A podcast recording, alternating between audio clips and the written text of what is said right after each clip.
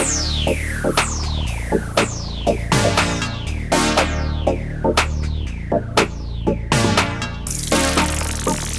a todos, bienvenidos a Palomitas con Salsa, episodio número 6. Mi nombre es Leo Daruto. Y yo soy Cris Ortiz. Palomitas con Salsa es un podcast dedicado a los amantes del cine como tú y como yo. Platicamos de los más recientes estrenos del cine y mucho más. Cris, ¿cómo estás? Estamos una vez más de, de regreso en el podcast. Y antes de empezar, quiero decir feliz cumpleaños. Muchas gracias. Pues sí, hoy es mi cumpleaños y pues Estoy muy, muy contenta, feliz por tener un año más de vida. pues felicidades y que en el año que viene vengan muchas películas y buenas reseñas. Así es, una buena forma de celebrar, celebrarlo es haciendo un podcast. Excelente, pues hoy vamos a platicar sobre la película de la favorita, la película de el director Yorgos Lanthimos. Eh, esta película está nominada a 10 Óscares, es la segunda gran favorita después de Roma. Y básicamente está dominada por la actuación de las tres protagonistas, que son Olivia Colman, Rachel Weisz y Emma Stone. Así es. Eh, pues no sé si mencionar de una vez las categorías en las que está nominado o lo hacemos de una vez. Pues miren, está nominada a 10 Oscars, o Oscars nunca sé cómo se dice, pero bueno. Y ahí, ahí les van las categorías. Es mejor guion original, mejor cinematografía, mejor actriz, mejor actriz de reparto, mejor director, a la edición, a mejor película, a mejor diseño de producción y a mejor diseño de vestuario. Que pues son bastantes. Y de hecho es actriz de reparto doble porque tanto Rachel Weisz como Emma Stone, las dos están nominadas. Y la que está nominada como mejor actriz es la, eh, la actuación de Olivia Colman, que en mi particular opinión fue espectacular. Definitivamente de se la crees todita, así de la participación como la reina Ana. La verdad, muy, muy, muy bien. Digo, la verdad está en, en esa categoría de mejor actriz. Está compitiendo contra Yalitza Aparicio, Lady Gaga, Glenn Close y Melissa McCarthy. De todas esas eh, personajes, nada más hemos visto la de Lady Gaga y la de Yalitza Aparicio. Entonces, comparándola con ellas dos, pues la verdad sí, está mucho mejor esta. ¿Cómo se llama? Olivia. Olivia Colman. Olivia Colman. Definitivamente mejor que ellas dos. No, no hemos visto las otras dos películas, pero pues si ahorita es de dar Oscar, yo se lo daría a ella. sí, sí. Dicen que la actuación en The Wife de. ¿Quién es esta actriz que está? en la de Wife. Ah, se llama Glenn Close. Sí, Glenn Close. Este también es espectacular, pero ya nos quitaron la película del cine, entonces está difícil encontrarla. Pero bueno, un poco de, de qué se trata esta película.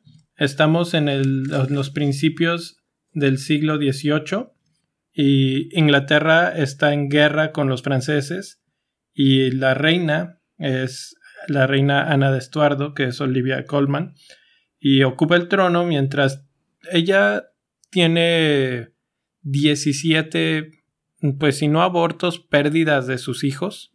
Entonces ella es una reina solitaria, muy triste, y tiene a una dama de compañía, digamos, a una mujer que es su amiga, que, que vive al lado de ella y que es su consejera, que es Lady Sara, que es Rachel Weisz. Y ella gobierna el país en su lugar debido al, estado de salud de la, de la reina, que es un poco inestable, etc.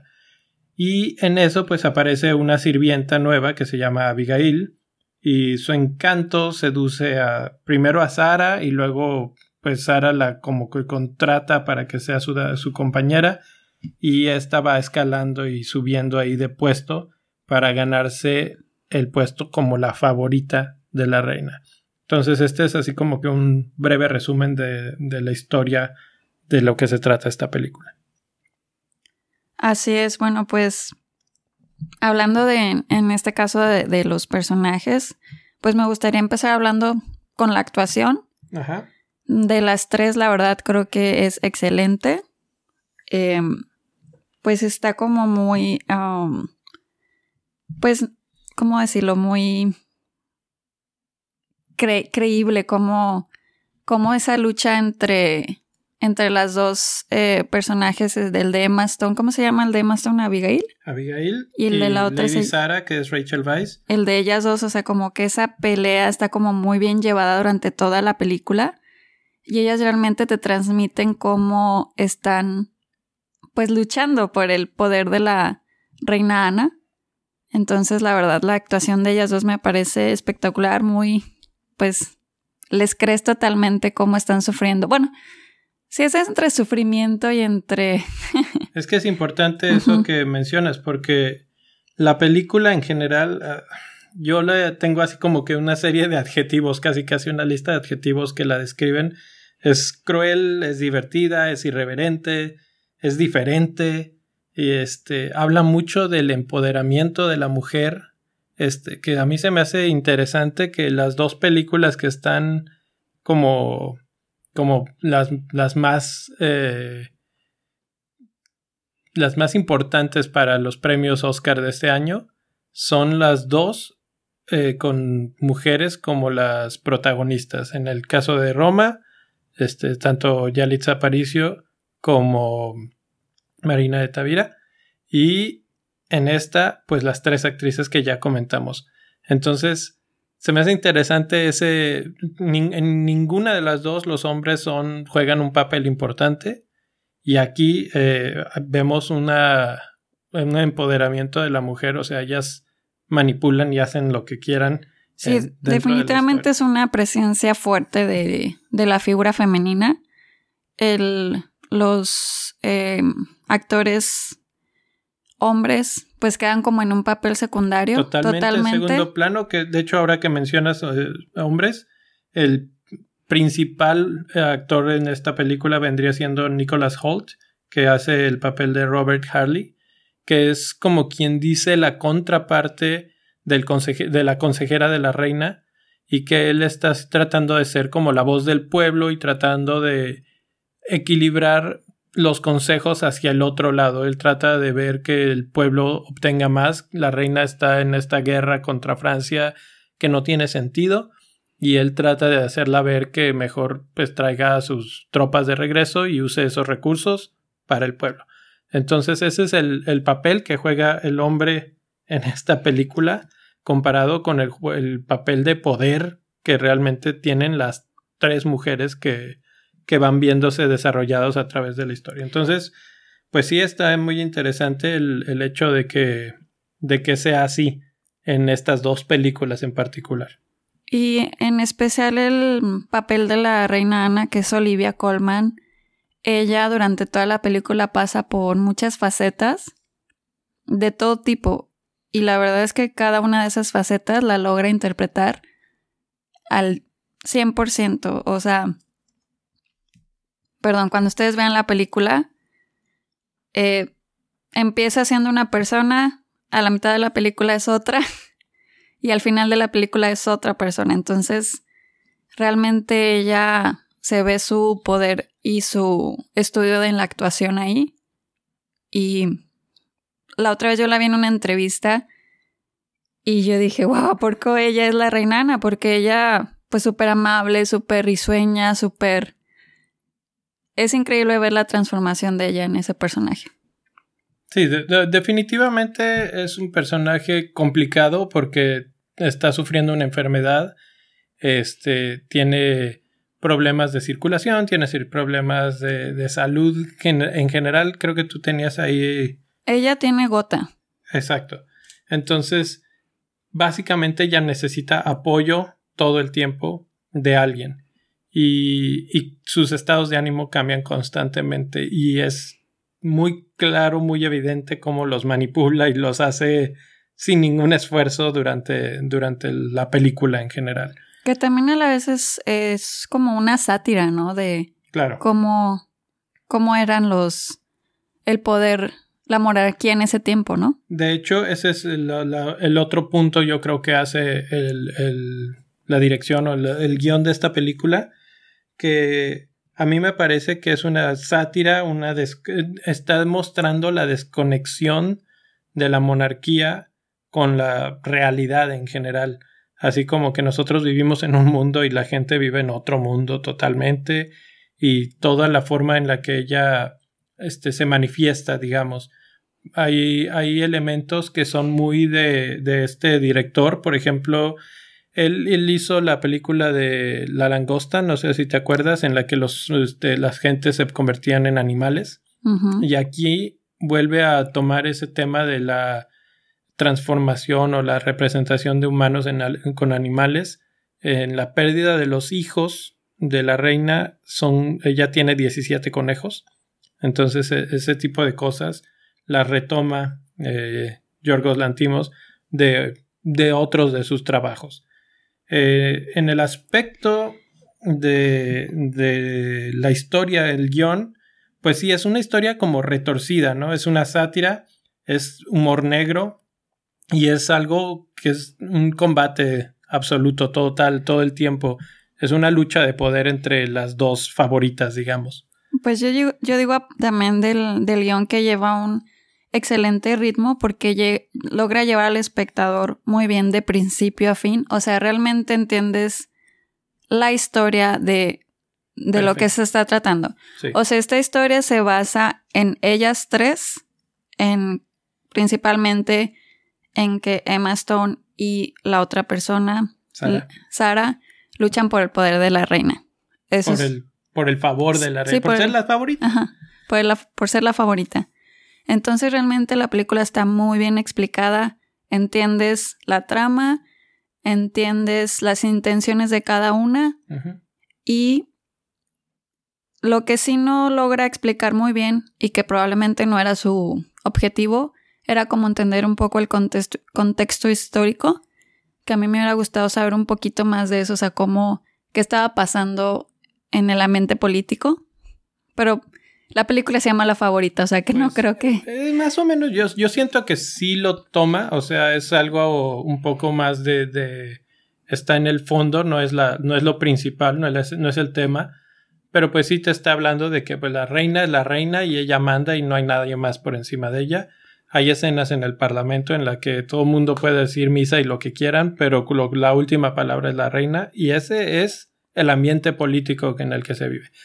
Pero además, eh, pues te muestran cómo este, diferentes personajes apelan al, al al- a la decisión de la reina. Lo que decía ahorita de Robert Hadley, que es el que está buscando que las tropas regresen y la Lady Sara está buscando que estén allá y ella pues busca el bien del pueblo pero de una manera diferente. Entonces como que ese es el contexto histórico en el que se mueve la película y este y lo retrata muy bien y como dices el guion es totalmente fluido entiendes perfectamente quién es quién y por qué son cada uno como son este ves eh, por ejemplo Lady Sara juega un papel muy estoico en el que ella está luchando por el pu- pueblo desde su perspectiva mientras que Abigail eh, viene siendo una oportunista que está luchando por sus propias este, Intenciones. intereses, etcétera,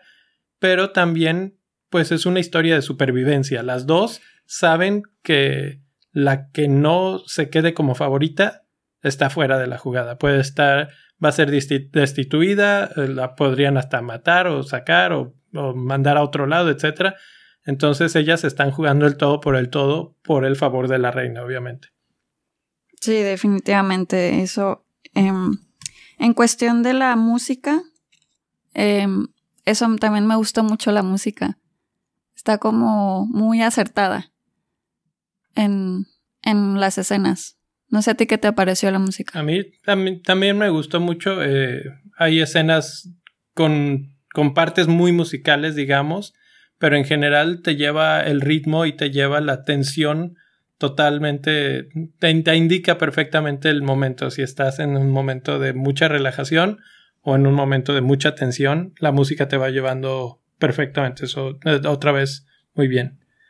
Eh, en cuestión de cinematografía, es otra de las cuestiones que se me hacen muy interesantes de cómo se maneja la película, porque este director eh, usa lentes en general extravagantes, se podría decir, usa lentes de gran angular y ojo de pez que capturan, yo siento que capturan el mundo de una forma total y hasta cierto punto distorsionada como lo que es esta historia, es una historia real pero al mismo tiempo es como algo distorsionado de la realidad te permiten ver el, mundo en, en, su totalidad, porque estos gran angulares te permiten ver todos los grandes, majestuosos salones en los que vive la reina, el cuarto en el que vive la reina, los, las salas de baile, este, los comedores, etcétera, o los jardines en los que están, todo ahí.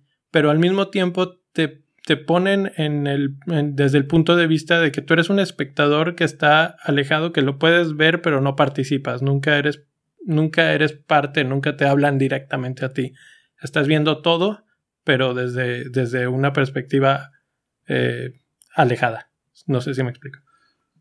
Sí.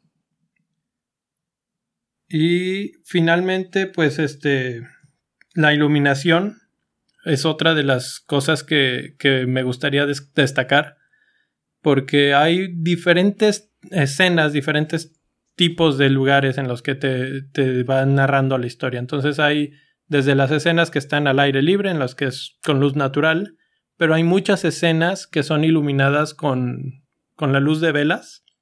Hay muchas escenas en las que son en pasillos internos del castillo, del palacio de la reina, en las que la luz de la vela es todo lo que, lo que está iluminando y entonces hay un contraste de luces y sombras muy interesante que está muy bien lograda. Aunque siento que en general es como una atmósfera oscura. O sea, la, claro. la película está como que oscura así todo el tiempo. Pero es creo un retrato de la oscuridad de la de casi casi que del alma de los personajes, ¿no? Porque los tres son personajes Sí, definitivamente, o sea, va muy bien la iluminación con el tema de la película, o sea, con ambientación, etcétera. Sí, esta va muy bien de, de la mano. O sea, quedó perfecto eso. Y otra cosa que quería agregar es que también esta película, comparada con otras de Yorgos, que es la de Lobster, tiene otra, la de... Sí, tiene varias. Bueno, tiene varias que son así como famosillas, que yo solo he visto, la verdad, la de eh, La Langosta, que esta película como que ya es más para el público en general, porque creo que las o al menos la de la langosta, como que es como para cierto público que le gustan ese tipo de películas. Y siento que esta de la favorita, por eso logra tantas nominaciones, porque es una historia como que entendible. Más digerible. Más digerible. Menos, densa, sí. La, como más fresca, sí. Claro. Entonces, eh, yo creo que por eso es que también ahora ya ha aprendido a, a leer al público lo que, lo que quiere y obviamente le da su toque, que eso también me gusta mucho, o sea, que no perdió su esencia. Entonces, pues la verdad es un contrincante fuerte contra la de Roma, la mera verdad. Sí, yo creo que definitivamente es la más cercana y, con justa razón. Es, un, es una muy buena película. Eh, pues aquí podríamos darle el paso a cuántas estrellitas le, le otorgas. Le doy cuatro estrellitas. yo también, yo también le doy cuatro estrellas. Y le, le, doy cuatro estrellas porque al final, en lo personal, me quedo debiendo. Te quedó debiendo, o sea, no, no da para cinco. Ajá, no da eh, para cinco. Ok. ¿Qué te parece si platicamos un poco de spoilers? Eh, algunas notas que tengas ahí de, en especial de escenas que te hayan llamado la atención. Pues la verdad en, en general son las escenas, como decía anteriormente, o sea, de la reina Ana, cómo va cambiando a lo largo de la película, cómo ella, pues se sabe, tiene una enfermedad, o sea, aparte de esa enfermedad de la gota que tiene, ella sufre de depresión, por lo mismo de que ha perdido a sus hijos, y porque se ve claramente que no está feliz con su vida, o sea, con, con nada de lo que hay en ella. Entonces, esos, que al parecer también, otra cosa que quería decir, eso de los 17 hijos, es verdad. Sí, claro, esta es un guionada, este... Pues sí, pero cuando yo lo vi dije, ay, ¿a poco perdió 17 hijos? Pero la verdad es que sí perdió. Y creo que también es verdad lo de los conejos, o sea, sí tenía ella esos conejos, o sea, realmente la reina Ana sí este, estaba medio, medio loquita. pues sí. Pero bueno, entonces, este, esa, esa transformación de ella de que va de la depresión, o sea, siento que interpreta muy bien a una persona con depresión. Me gusta también mucho ella cuando, cómo expresa su, su gusto hacia, os, que, pues sí, su gusto hacia las mujeres también, porque ella era lesbiana, obviamente. O eso se entiende en la película. Sí. Bueno, pues en ya, ya que estamos ahorita en spoilers, hay escenas en particular en donde te lo muestran. Eh, hay una escena en la que eh, Emma Stone está en la biblioteca escondida porque pues todavía si nos vamos un poquito más atrás, ella llega como una sirvienta a la casa y la tratan mal, la tratan como muy muy bajo, de hecho hay una parte en la que hasta la azotan por este por atreverse a hablarle a la reina directamente, etcétera. Y poco a poco ella va escalando los los escalones de, de poder para acercarse a la reina y entre esos escalones que va subiendo tiene acceso a ciertas cosas. Aquí todavía no tenía acceso a la biblioteca, pero este, ella se cuela, se mete y está leyendo y en eso llegan la reina y, Lady Sara y pues están este, teniendo una relación amorosa este, en, en ese momento y ella se da cuenta. Entonces, uno de los temas que corren a través de la película para mi gusto es eso del uso del sexo como una herramienta para acceder al poder. En el momento que ella se da cuenta que eso es parte de, de, las cosas que están en juego, la siguiente etapa es ella lo va a usar para ganarse, para ganarse a la reina. Ganarse a la reina a través de, de su sexualidad. Exacto.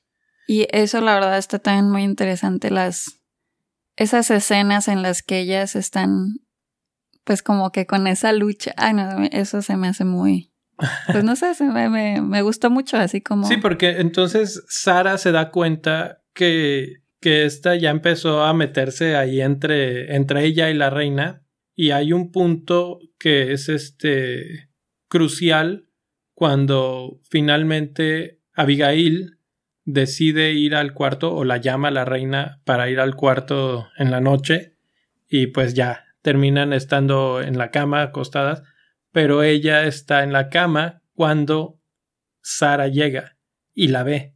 Y ella se hace la dormida, pero este, pero es todo a propósito, es un es una puesta en escena, digamos, nada más para demostrarle aquí estoy y ya te voy ganando en esta carrera de, de poder, digamos, ¿sí? Que en esa escena en particular es el primer desnudo que hace Emma Stone. Y en alguna de las entrevistas que estuve leyendo vi que ella menciona que esa fue una decisión suya, que esa escena la tomaron varias veces y no, este, no era así originalmente. Y que ella fue la que decidió y pidió que si la podían volver a tomar, pero ahora en, en desnudo, porque según ella retrataba mejor esa, esa así como in your face, así como que esto es lo que está pasando y así te lo quiero enseñar ahorita porque sé que vas a llegar al cuarto y sé que me vas a ver con la reina y así quiero que me encuentres. Entonces... Pues sí, porque la verdad con eso ya no le quedaba duda a la otra. bueno, pues ya estando ahí acostada y todo se podía, pero bueno, según esto esa es así como que la historia, digamos, de cómo fue que se que llegó ahí y que incluso el mismo director le preguntó así de que está segura y no, no, sí, yo quiero hacer esto. Entonces, así es como que, así es como sucede o por qué esa escena existe así.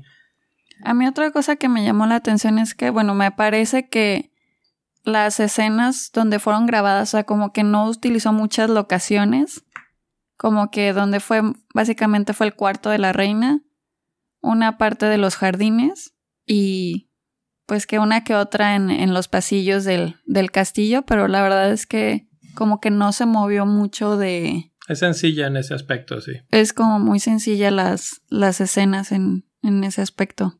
Sin embargo, como que te... Las, las mismas tomas, de la forma en la que las hace, te da la impresión de que todo es grande y majestuoso y que estás en un palacio realmente.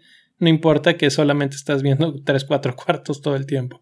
Entonces, este sí es, está muy bien logrado ese efecto. La otra cosa que, pues, que ya mencionaba hace rato y es eh, otra como que de esas notas interesantes es lo del tema del feminismo. Eh, cómo la mujer tiene poder sobre el hombre en esta película. Y hay una escena que, pues, más o menos lo recalca que está eh, Emma Stone con el que eventualmente se vuelve su esposo, que ella lo, lo engatusa básicamente a que, a que se case con ella para ella poder ganar el, el nivel de lady y poder ahora sí estar ahí al lado de la reina sin ningún problema. Pero cuando están ahí todavía en el jugueteo, digamos, él la está persiguiendo y ella le pregunta ¿Estás aquí para seducirme o violarme? Y él le contesta Soy un caballero. Y ella le contesta Violación entonces. O sea, hay una irreverencia total, no hay un respeto de la mujer al hombre que podría esperarse de, pues de aquellos tiempos, no sé, así como que eh, la mujer, eh, por lo menos ella, no tenía ningún empacho en, en, hablarle como se le daba la gana a los hombres que estaban enfrente de ella. Pero yo creo que era ella, ¿no? O sea, como por eso, por eso, pero es lo que representa la película ese ese tema del feminismo, así como que ella era empoderada totalmente, ella nunca le tenía ningún tipo de respeto a ninguno de los hombres que se le presentaron enfrente, ni al que fue su esposo, ni al otro chavo, a, a, Holt. Eh, a, ninguno lo, lo, respeta, digamos. Pues la verdad es como que siempre ella se, se movió por sus propios intereses y estaba dispuesta a dar lo que sea por. dio lo que sea por tener el, el, el poder finalmente que era estar Ah, de ser la favorita de la reina. O sea, como que... Eso era por encima de cualquier otra cosa. De cualquier por encima del respeto a los hombres está el respeto a mi plan, a mí misma y a, ganarme lo que quiero que es el, el, respeto de la reina. Es el único que importa aquí. Entonces eso pues es otra cosa que se me hizo muy interesante. Y creo que la última que tengo aquí es este pues lo que mencionábamos de la desconexión entre el mundo de la monarquía y el mundo del pueblo en general. Ah, hay varias eh, escenas que, que, te muestran, así como la reina no le puede importar menos del asunto, o sea, hagan lo que quieran, pero al final lo que se hace, pues es lo que ella dice. Entonces, cuando se aburre, agarra y dice, ah, ya, es esto, y se para y se va, y les dice a todos, sálganse de mi cuarto, ¿no? Pues sí, este, esas escenas sí también me llamaron la atención, o sea, porque sí me hicieron cuestionar si realmente así era como... Yo creo que sí. Como era en aquellos tiempos que en, en varias escenas ella se paraba pues que era la corte. Pues sí. Y entonces pues así no estaba lleno de los políticos y todos preguntándole así de que o presentándole el problema político de ese momento y pues todos así explicándole y se ve ya claramente que no tiene idea de, de lo que le están diciendo y siempre ella volteaba a ver a, a Lady Sara. A Lady Sara todo el tiempo, así como que dime qué hacer. Exacto. Entonces ahí eso también es como una, o sea, es una burla eh, de, de, que los reyes no tenían, o sea, no tenían que estar preparados para ser reyes. Por supuesto. Simplemente llegaban por, por derecho divino. Ajá, por derecho divino y eso a mí me llamó mucho la atención. Y la otra cosa es eh, las, o sea, cómo lo retratan, esa, eso del lujo, esa locura de, por ejemplo, hay una escena de una carrera de gansos ahí en la corte. Hay una escena en la que están tirándole, no sé si son tomates, naranjas o qué, a un tipo que está encuadrado. Sí, son, creo que tomates. no, no sé, pero, o sea, es como que se están divirtiendo nada más todos aventándole tomatazos a, un hombre ahí encuerado. Y, y todo ese tipo de, de, lujo, de desperdicio, de no me importa los demás, es parte del retrato este de la desconexión entre, entre nosotros y ellos que existe en la película y que son así como que pequeños elementos que te va dando la historia para entender pues la, gran pintura, digamos. Y pues también que al final de todo cada quien lucha por sus propios intereses, ¿no? Porque igual también los, los políticos o los pocos personajes así que se vieron que hablaban de política, pues buscaban también tener sus propios, propios intereses, o sea, de manipular a la reina y trataban de buscar el, el eslabón más débil. Entonces también todo eso es una reflexión interesante que hasta cierto punto se podría decir que no ha cambiado en absolutamente nada en todos estos años, porque es lo mismo que pensamos ahorita mismo de nuestros políticos. Entonces, por ese lado, pues muy parecido. Pero bueno, creo que en general muy bien la película, creo que muy redonda, muy fluida, muy bien actuada, muy bien dirigida, está por todos lados muy bien y este para mi gusto muy recomendable. Sí, bueno, yo como lo decía al principio, una de mis críticas es pues que a mi gusto le falta que dé todavía más contexto histórico y político de, de digo, sabes que es, es una película de, de época por cómo están vestidos, por porque ni siquiera la forma de hablar es de época. Eso también es algo, no sé si lo notaste, o sea, no hablan así como como rimbombante. Ajá. Es un y de hecho esto también lo vi en una de las entrevistas, o sea, como que es es parte del estilo de este señor, o sea, que no hablen así rimbombante. Sí. Entonces, a mí esa es una de las críticas que yo le hago a esta película. Para que hubiera sido perfecta, un poquito más de, de qué está pasando en el mundo, o al menos en el país, para saber, o sea, que, que además del vestuario y que además de, de saber que ella era reina, o sea, por el contexto que te están hablando, sabes que están en, situados en esa época. Y bueno, al final. El final, el final está interesante porque al final Sara se termina yendo, la tiene, la excomulgan, digamos, y Abigail gana y queda como la favorita, pero te dan a entender que lo que gana, eh, que ganar es perder en este caso, porque la reina está, es berrinchuda, está encaprichada, en realidad a la que quiere es a Sara y, y, pues se quedó con la otra y la otra se va a aguantar ahora el, el ser la favorita. Entonces es un, a mí se me hizo interesante, está como muy rápido cortado, o sea. El final termina que la reina, así es como yo lo entendí, que la reina le pide a Abigail que le haga sexo, ¿no? que le esté, dando, que le esté dando sexo o porque ella lo eh, le levanta la falda al final. Pues le pide que le masajen las piernas. o sea, es, es, Yo pensé es que una sirvienta, pues, pero pero no la quiere, entonces. Yo pensé que le estaba eh, estimulando el clítoris. Bueno, en la, en la escena bueno, final es lo, como yo lo lo único que le dice es dame masaje.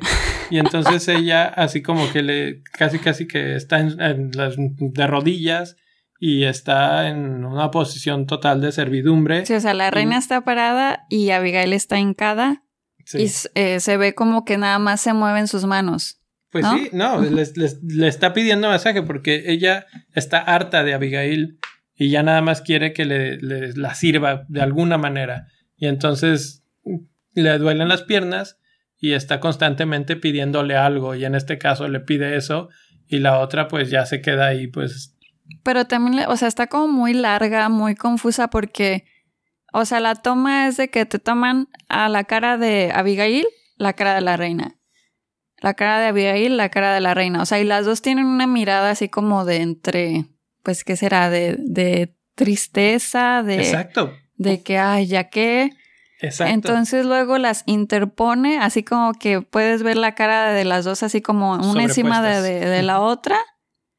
Y todavía dura un rato así y tú así de que, ok, pues ¿esto es qué? eso, es, es eso, es que Y luego ves a los conejos. por eso, pero O lo- sea, eso como que eso qué. Pues esa es la decisión ahí rara de, de cómo cerrar la, la historia. Pero lo que te está diciendo es, esta es la vida con que ganaste, ¿sí? Por esto estuviste luchando y vas a quedarte con la reina caprichosa, berrinchuda, que un día te quiere y te abraza y te apapacha, pero al otro día trae berrinche y va a agarrar y te va a decir este eh, ponte acuéstate en el suelo para que ponga los pies encima de ti, ¿sí me explico? Entonces, por eso te dan así como que una escena final en la que la reina está parada, majestuosa, soy la que manda aquí y tú estás en el suelo sirviéndome y, ganaste, pero esto es lo que ganaste. Y la otra, este, pues perdió, digamos, el favor de la reina, pero quedó libre. Y entonces se va a ir de Inglaterra y es libre y se va con su esposo a vivir su vida. Sí, entonces es así como una especie de dualidad entre ganar y perder y qué es lo que ganas cuando ganas y qué es lo que pierdes cuando pierdes, etcétera. Pues no sé, la verdad a mí me gustan los finales más explicados. Estos finales a mí no me gustan, así que que les puedes dar como varias interpretaciones porque yo no le di esa interpretación y estoy segura que varios de ustedes van a darle otra interpretación. O sea, yo creía que le estaba haciendo... Pues está bien, está, está bien, es, la riqueza que te da la película. mándenos sus comentarios qué creen que quiere decir ese final o cómo lo, lo interpretaron ustedes.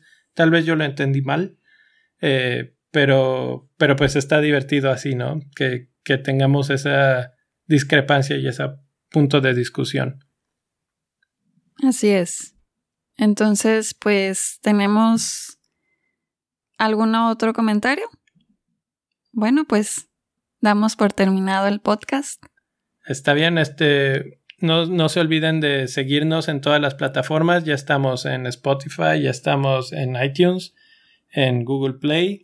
Denle seguir y califíquenlo para que tenga mejores eh, puntos para, para subir en, las, en los rankings y podamos estar más cerca y tener más seguidores como ustedes. Síganos también en Twitter en arroba salsa palomitas y nos vemos la próxima. Bye. Bye.